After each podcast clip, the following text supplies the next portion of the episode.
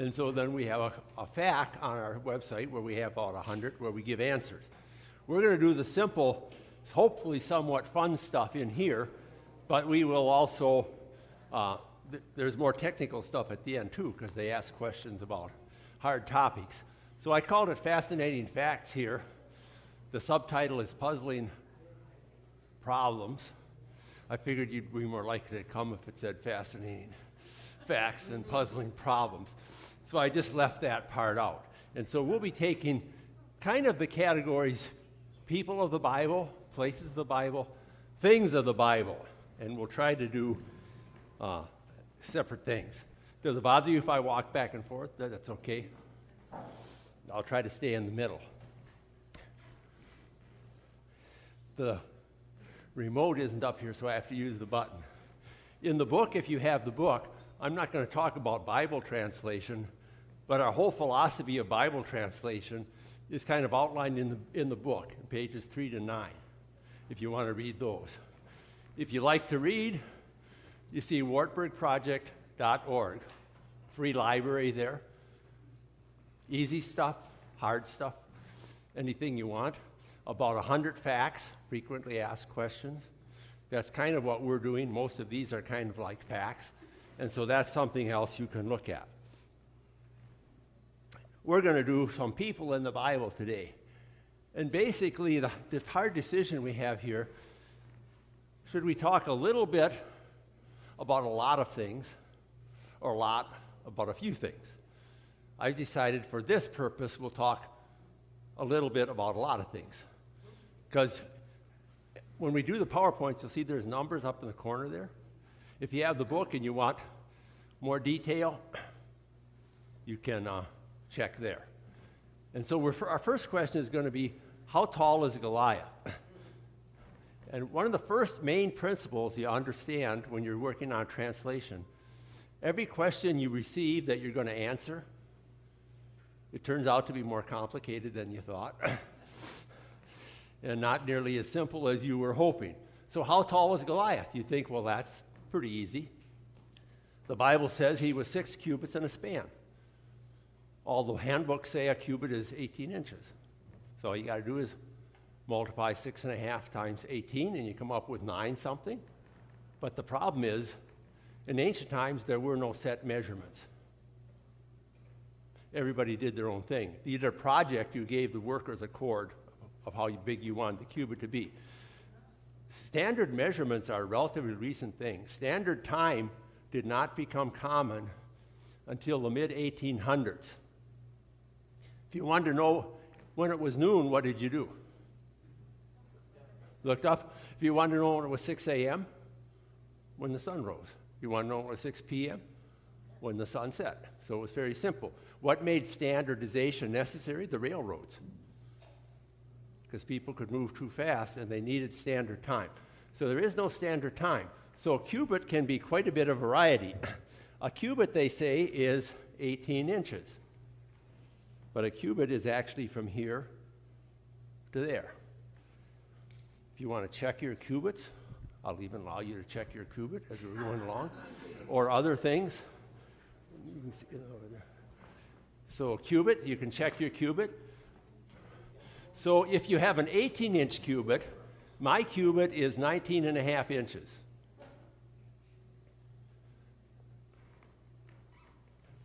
A 15 inch cubit would be almost 20 inches, would be much shorter.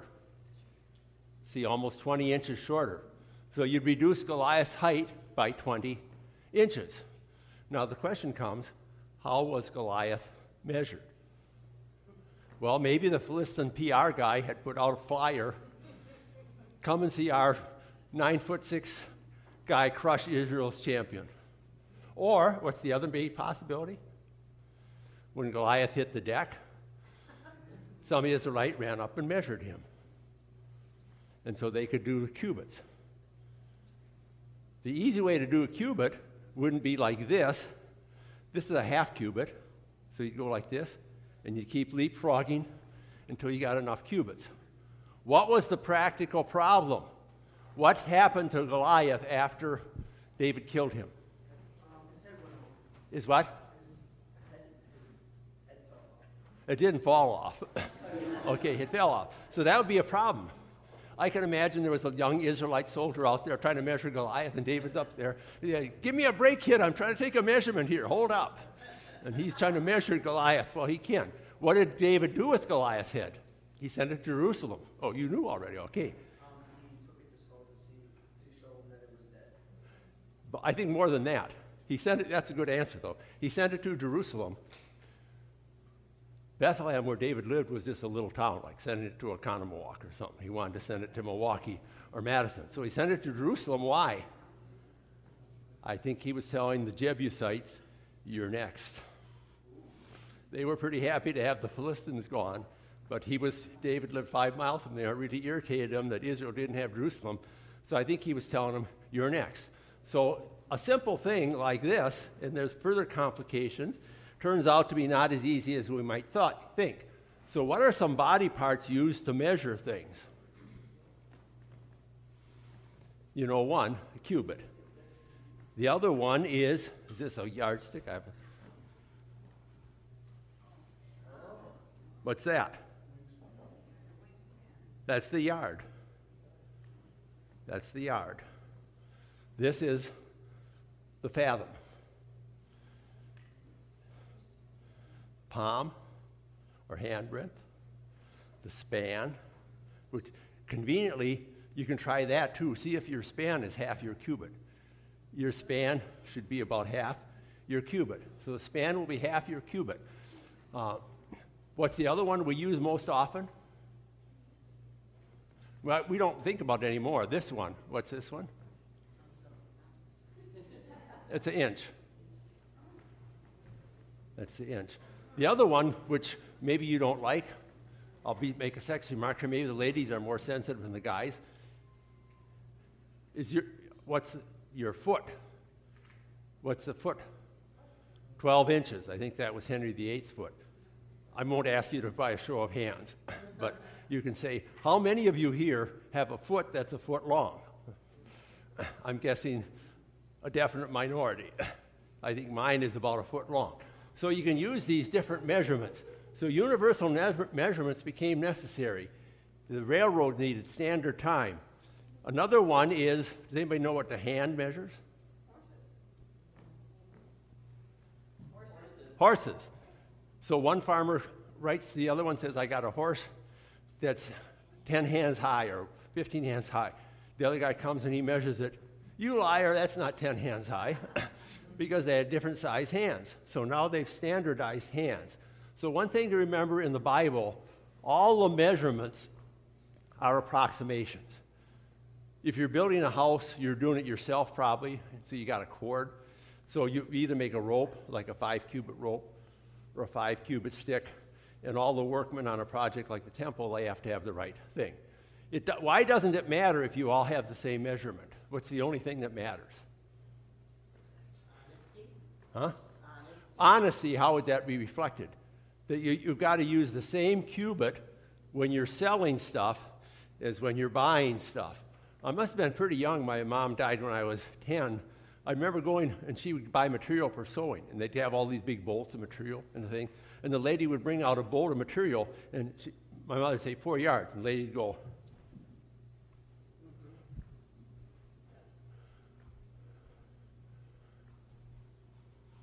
four yards. And so the only thing important is that you sell with the same standard as you buy. When we're buying stuff, we use my cubit. When we're selling stuff, we use Irene's cubit. but we've been caught on that already, so we can't really we can't redo that anymore. There are different cubits. This is a yardstick. It's a 48 inch yardstick. It actually doesn't say yardstick on it, it says Thrifty Max Ace Hardware. And so there were big cubits too. There were kings like big, like Henry VIII used himself as all the standards. So measurements are never exact, they give you approximation. So when you use your standard cubit converter online, you know, you just plug in the numbers and it will tell you this was 313 feet, 0.6678910. That's nonsense, isn't it? The computer will turn those out. But we don't even know what the cubit is exactly. So when you're trying to use decimal points, you could always round them off or something so they make sense. So that's just the issue of measurements. And it runs throughout the Bible. So the world was arranged very differently. The French Revolution kind of started popularizing measurements with the metric system. So uh, the late 1700s. They always say Napoleon was so short. They made fun of him, you know, the little short guy. He actually wasn't short because his measurements were in French inches, not British inches. So he was 5'6, which was normal size. British cartoons portrayed him little, which probably maybe was a political truth, but not a physical truth. So his measurements are a funny thing in the Bible. And you can read more about them. You see pages 130 to 137. If you want to read more about measurements, that's something you can read. It's a little bit beyond our, our purpose here. I mean, you can give me a 10 o'clock, or give me a 9.45 and a 10 o'clock. All right? The Philistines. Who were the Philistines? Well, I have a book on the Philistines, my dissertation, which is about this big and about this big and about 500 pages. It's good for teachers to have a book like that. Why? Because if your students are being bad, I never had any bad students, of course. At Shoreland, certainly, I never had any bad students. But if your students are bad and detention doesn't faze them, you can say, if you don't shave up, you're going to have to read my book. that shapes them up pretty fast and gets them a thrill. So, all we're going to do to talk about today is just again how names are confusing. Why is that? Adam were named animals, but God didn't put any names on the world. We look at God's world and we divide things up into categories. Like even where what's a fish and what's a mammal. Our bat's a bird. Well, the Hebrew word is fire. We, what's blue and what's green? Different people will sort them very differently. So that's why words don't match from one language to another, because one culture's bins, as in which they put things, these are red, these are orange, these are purple, these are mammals, these are fish. They aren't the same. And so most translations, I'd say almost all translations, are approximations. And we'll see some examples of that when we talk about musical instruments and some other things. So, who were the most famous Philistines? Excellent answer, but wrong. Anybody else have a pick? Delilah. Delilah and Goliath. It's right, but it's wrong. Here's a Philistine. In Egypt, they discovered there was a people called the PLST. There were no vowels. They said that's got to be the Philistines. So there's lots of pictures of the Philistines in Egypt. At a temple called Medinet Habu. I was able to visit there. My guide arranged a taxi driver for me. Irene and Paul went to the pool and took a siesta. And so you're able to get pictures. All of our good pictures of people at this time, of, baking, of brewing beer, making mud bricks, they're almost all in Egypt in the tombs where they're protected from the weather. So if you want to see how did they brew, you've got models that they made to go along with the king. So there's lots of pictures there. And these are the PLST. They were during the time of the judges. Here you see their Egyptian prisoners of war. This is the temple at Medinet Habu. They probably came from out in the Mediterranean. They were kind of like pirate crews, I'd say almost, or like the Vikings, kind of a motley crew. Sometimes they were on Egypt's side, sometimes they were on the Hittite side. They probably switched depending on the paychecks. So they switched from side to side. So you've got these PLST, and notice their headdress here. It'll be important later on. Most people will say Goliath. Goliath is by far the most famous. Why did I mark it wrong? Because the Philistines were like the British. There were different layers. If you're talking about Philistines at the time of Abraham, it's a completely different thing than the Philistines at the time of Saul. because the Aegean, the Mediterranean, the Greek layer hadn't come yet. They were more like Canaanites. So, like the British, you know, you had the Britons, you had the Celts, you had the Angles, the Saxons, you got the Normans, and so on. That's the way the Philistines were. Goliath seems to be a member of a group of giants called the Anakim, or more often the Rephaim, where David and his men used to fight the giants. It's called the, in Hebrew, Emek Rephaim, the Valley of the Giants. So this was, it was, they were kind of like in Africa, you know, the Watusi are pretty tall, at least they used to be pretty tall. If you see 2 Samuel 21, you find that Goliath was not the only guy of this race who were now Philistines, would be like the Celts in Britain or something. He was not the only guy of this race. There were other guys. Several other of David's heroes fought different ones of these giants. So Goliath was a, we'll say, as his passport and citizenship, Goliath was a Philistine. Ethnically, he was not of the same Philistine stock as the Philistines, the Syrians and stuff of the Philistines at the time of Saul. Well, what about Delilah? David, he, Samson did have a, a wife from the Philistines. She got burned by her family for being too cozy with Samson. It never says that Delilah was a Philistine. She lives kind of right in the edge of the Philistine Israel border territory, kind of on part that's often Israel part. It's as likely that Delilah, Delilah, and she got a really big treasure payoff. The, tre- the payoff was massive. It was like equivalent of millions of dollars today. She got a really big payoff. I think she was an Israelite trader, maybe more so than an ethnic Philistine, but we really don't know that. So, ethnicity is another thing that's very tricky. And we might have time to look at a couple of other examples later. Any questions there? So, we talked about how measurements are uh, inexact, Names are often inexact, so you have to realize a lot of translations are approximations. The unclean birds or the gemstones on the high priest's breastplate were kind of taking a guess. And Even the rabbis 2,000 years ago said, We're in the dark here. we know it's a stone, we might know what color it is, but we're taking a guess on what it actually is. So, did David have red hair? This was an example of a question we got because our translation said David had red hair. And somebody said, Well, where in the world do you get that? Jews are, Jews are dark skinned and they have black hair. well, again, that's wrong. Jews can be anything in the spectrum, especially today, but even then, they, there was very much racial mixture going on there. The Hebrew word said David was Adomi, reddish. And that makes him different than his brothers. And when some people looked at David, that was one of the first things they noticed. He's, He's rusty, he's red.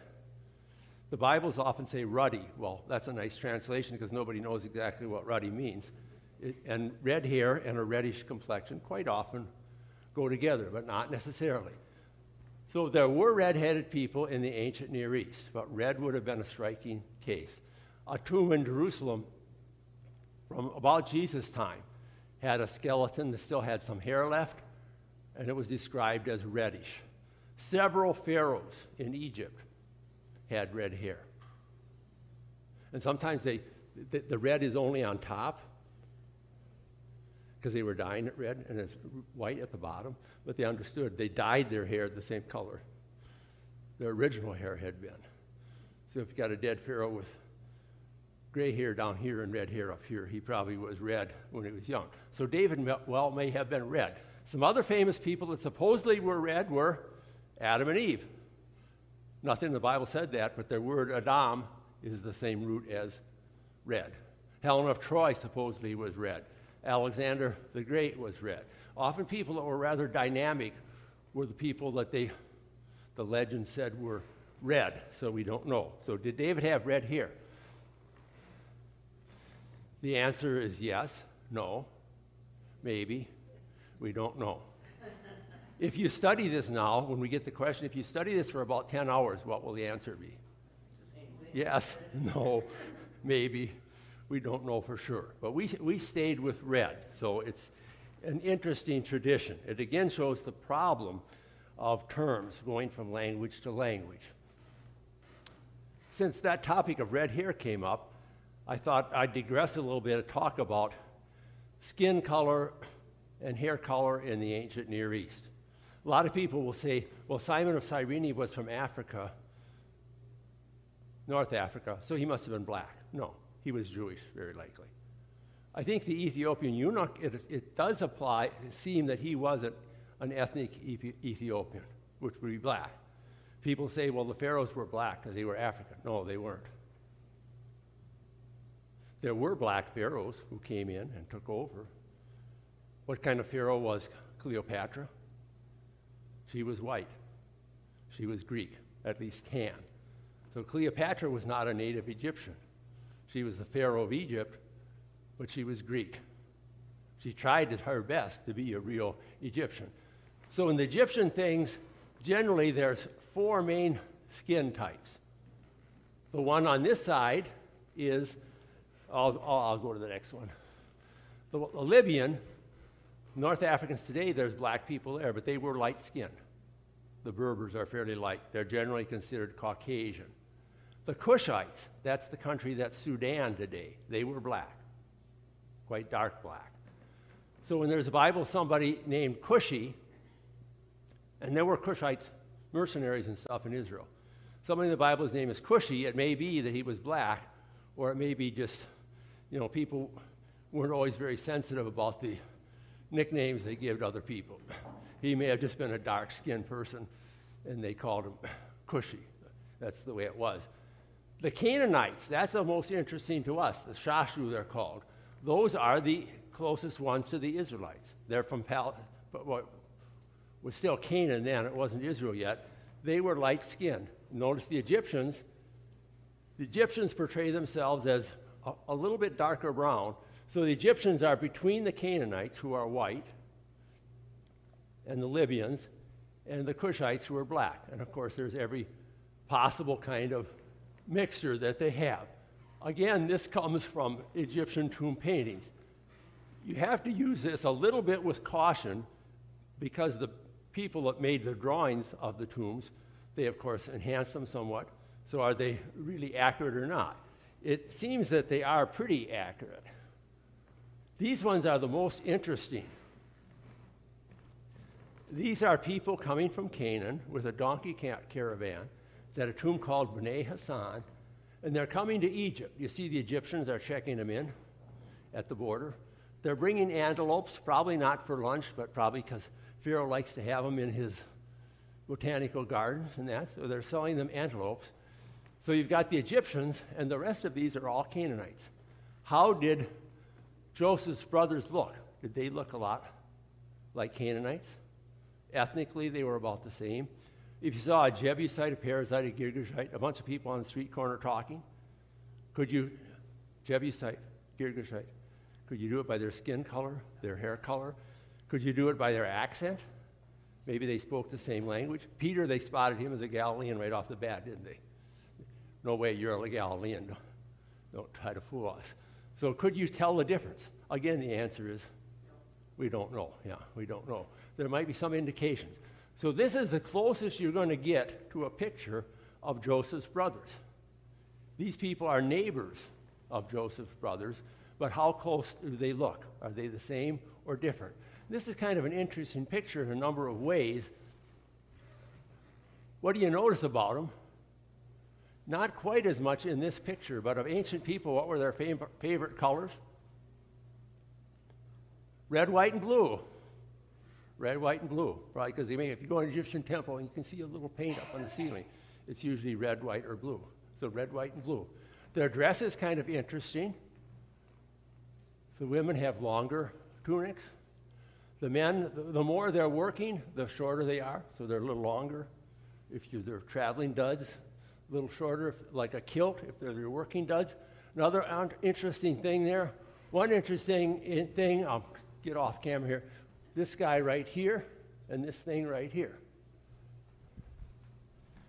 What the guy is carrying is a harp. It's not actually a harp, it's a lyre. David didn't play a harp, played a lyre. Could be quite similar to the one David played.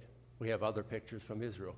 The thing on the donkey there means these guys were doing metal work. Those are bellows. So they were kind of like blacksmiths or brass workers or something like that. The other interesting thing to me, a little bit, do you notice any interesting fashion things in there?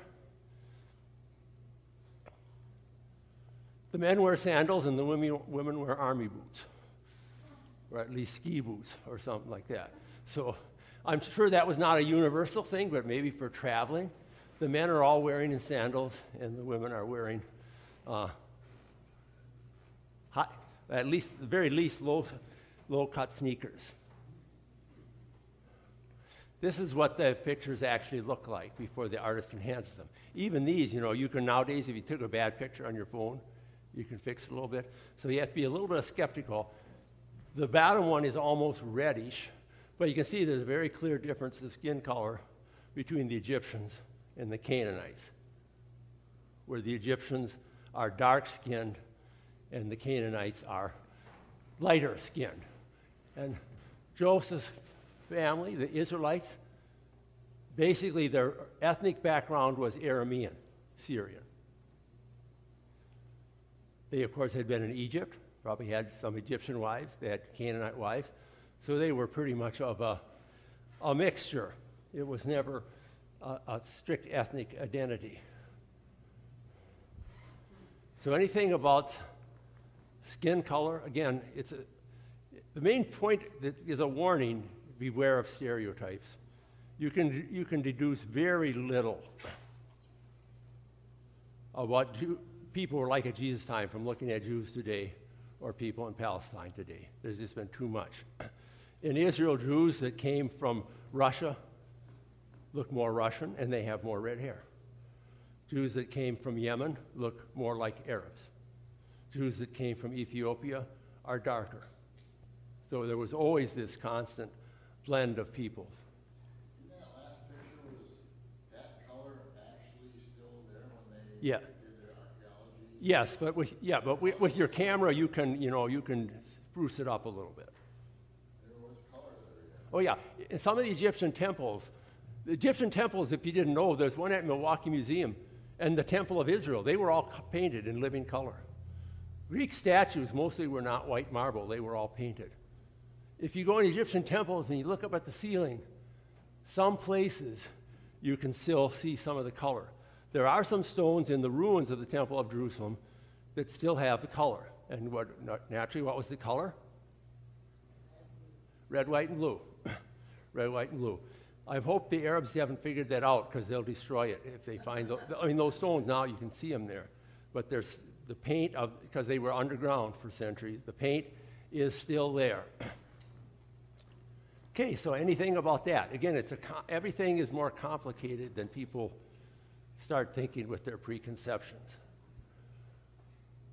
The pictures, I had a Canaan, I think it was a Canaanite that had like tassels on the skirt. Is that something that would have carried over into like Jesus' time with the tassels on the robes? I, I think it's probably different. It's probably you know, different kind of tassels. He asked if the tassels they were wearing were related to the tassels the Jews wear. I said it's not impossible, but it could have been that the Jews took it because it was already an existing cultural thing, and they gave it their own meaning. But again, you can't say for sure. Okay, then the wise men is an English translation. The word is magi, magi, or magoi is a little bit closer. The magoi then became called the wise men. What is our word for them today? Magician. Magician because they were kind of, some of them were considered kind of shady. Well, what were they magi really? They were astronomer astrologers. Why do I have a slash there? Because, because between being an astronomer and astrologer, there wasn't really any sharp line. Even some of the Lutherans like Melanchthon that were kind of into this, they, you know, got a little bit of the astrology. So how many were there? Well, the Bible doesn't tell us. Some traditions say three, that's the one we know the best. Some say as many as 12. I suppose for the 12 apostles, the 12 tribes of Israel or something. Some people say the three is based on the three gifts gold, frankincense, and myrrh. Three gifts, three magi. That may be correct, but there's a, not, a lot nicer legend, but I think it's somewhat unlikely. There were three of them because one had to be white, one had to be brown, and one had to be black. Because they had to represent all mankind, Noah's three sons Shem, Ham, and Japheth. So in many medieval pictures, you see them presented as sometimes two, two kind of brownish ones and one black one, sometimes quite white, brown, and black. How did they become kings? That's very popular, especially in the Hispanic tradition. Three kings. They became kings from the Psalms. Psalm 72 says, Kings will come. Isaiah 60 says, Kings will come. And so people took the two accounts and blended them together. So the Magi, Magi, Magi, whatever you want to call them, it's highly unlikely that they were kings. How many and from where? The black one is usually called either Casper or Gaspar. Again, there's not uniformity on the traditional names for the wise men. You see in the middle, too, you have pretty good skin color. So when you're a medieval, uh, Middle Ages museum sometime and you're looking for uh, pictures and you see some of the magi, take a look at what color are the wise men. Because it might be interesting and significant. If you follow the tradition of three, where did they come from? Kings will come from Sheba, which is Semitic, Seba, which is African, and Persia. The Iranians today are not Arabs, they are Indo Europeans. So from Persia. I think they probably all came from Babylon, Persia. But if this map is correct, then you have one Indo European, one African, one Middle Easterner. Probably not true, but it's actually a nicer tradition than the other one, isn't it? There's some nice traditions. In, the, in Jerusalem, in the Holy Sepulchre, right below Calvary, there's a place called the Chapel of Adam. And they believe that Adam was buried there. I don't think that's true. But again, when you're looking at art in a museum, as a crucifixion, look at the picture and you'll see blood running down from Christ. And it's running down onto a skull. You think, oh, it's skull. Go, that's a skull. No, that's supposed to be Adam's skull. In other words, I think it's not a true tradition, but it's really a nice one, isn't it? That when Christ's blood died of the second Adam, his blood ran down on the resting place of Adam. So sometimes traditions, even if they're not quite technically correct, they sometimes show a nice message. They are at least thinking of good messages. Okay, anything there? I think I'll take a drink here. I'm a little bit dry. Anything there?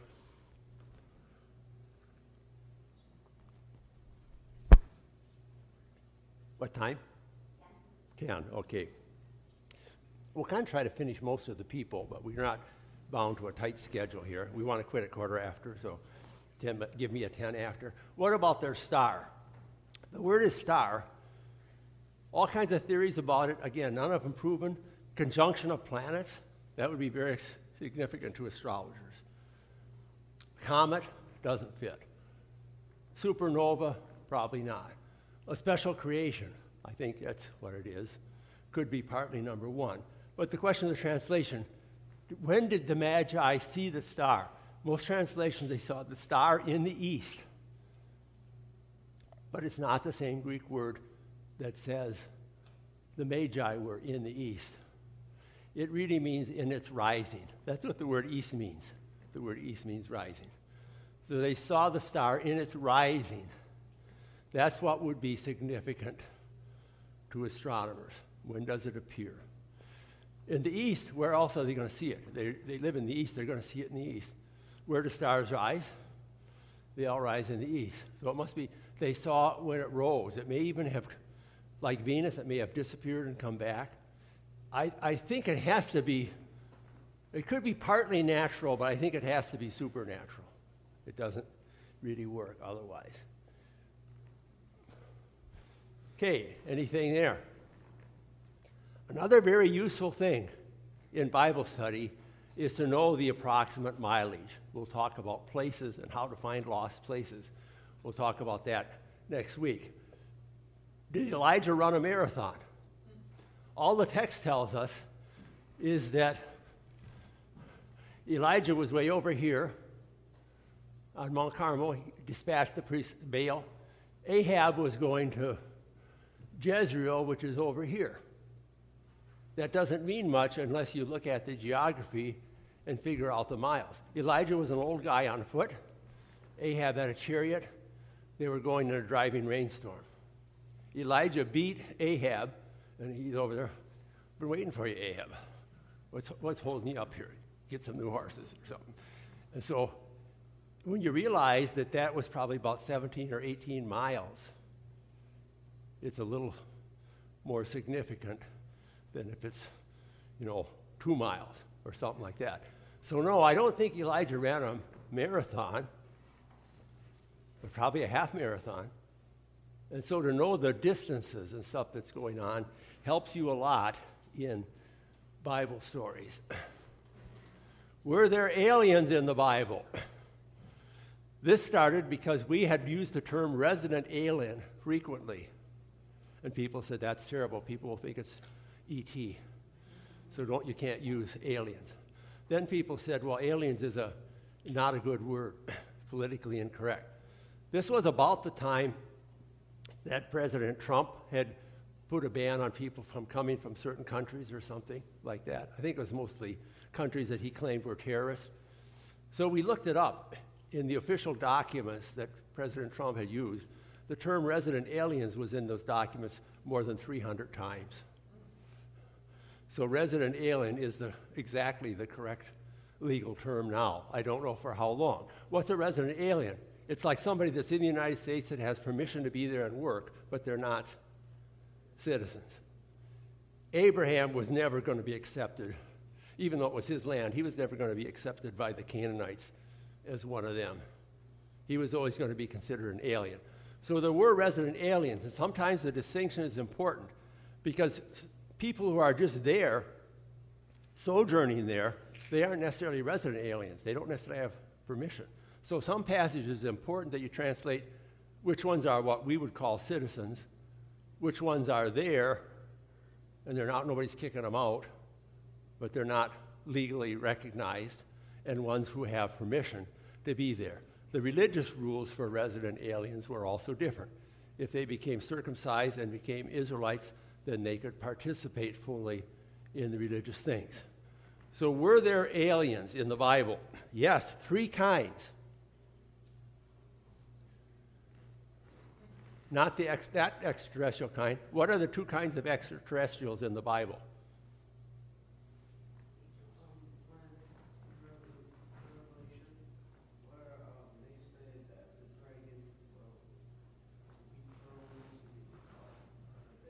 Which one? I'd say it a little bit louder. Um, oh, yeah, in the last day, but I mean right now. Or in Bible times. Angels and demons. And some people think that the Bible, when it says there were angels and demons, they said, well, that was really terrestrials, extraterrestrials, ETs, nasty ETs, and nice ETs, and nobody knew the difference.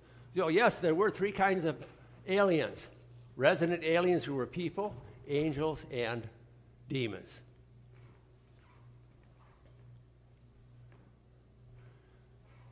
What do we have? Five minutes yet?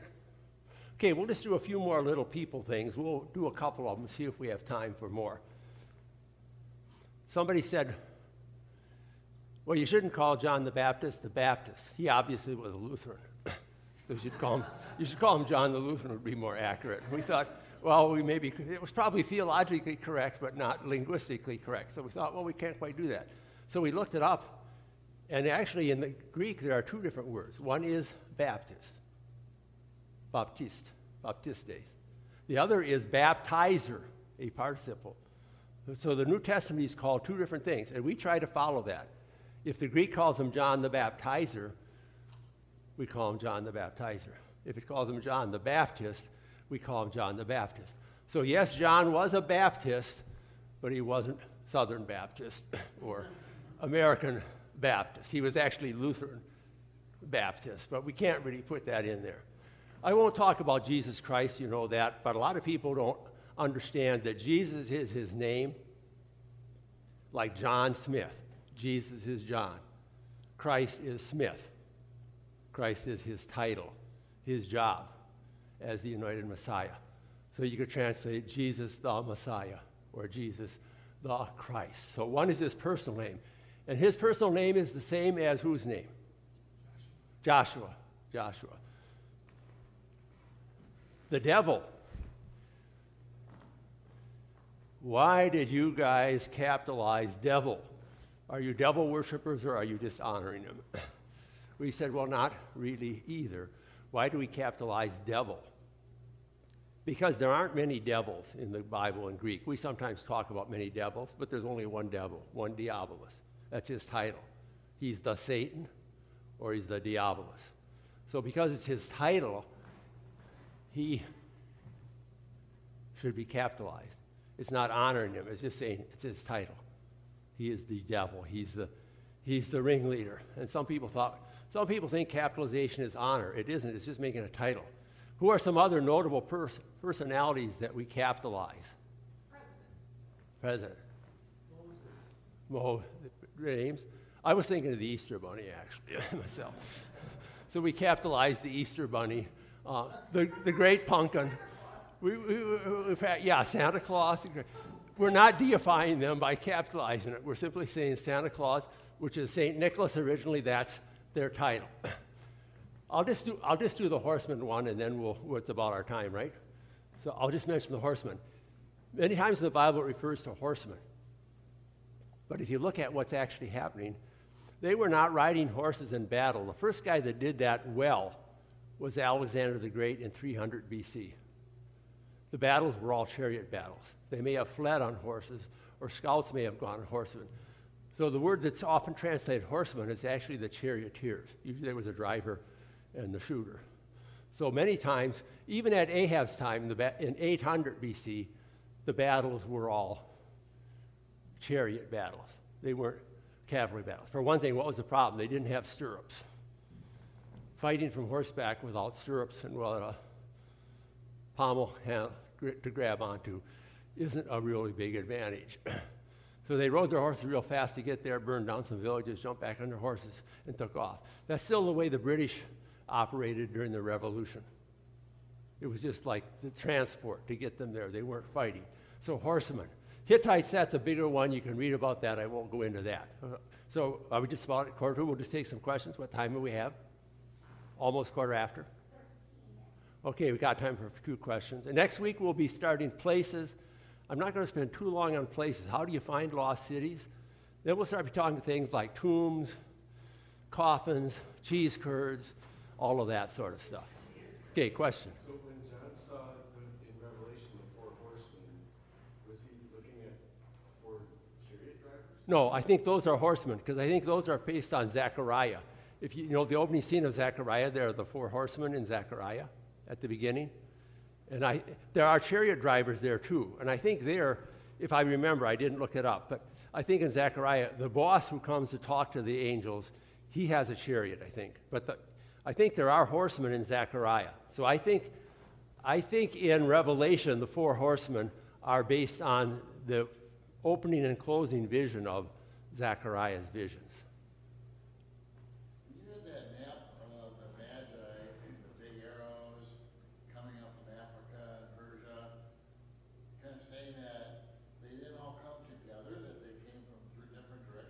I'm saying that that's the theory I was explaining. I don't think that's historically correct. In other words, I made that map.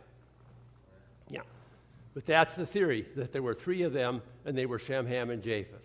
If they were, they probably wouldn't have come from Spain, Tarshish, they would have come from Iran. When the, when the Persians came to destroy the churches in, in Israel in about 600, just before the Muslim conquest, Again, the legend is they didn't destroy the church in Bethlehem was the only one they didn't destroy. Why not? Because they came in and they looked around. Who are those Persian guys up there? And they said, Oh, they're the, Magi that came from Persia to, to visit Jesus. And they said, All right, put away the torches, guys. Let's, let's move on. And anyway, the ones that had pictures of the Magi as Persians, they did not destroy that church. It's a nice legend again. Has a fairly good chance of being true, I think.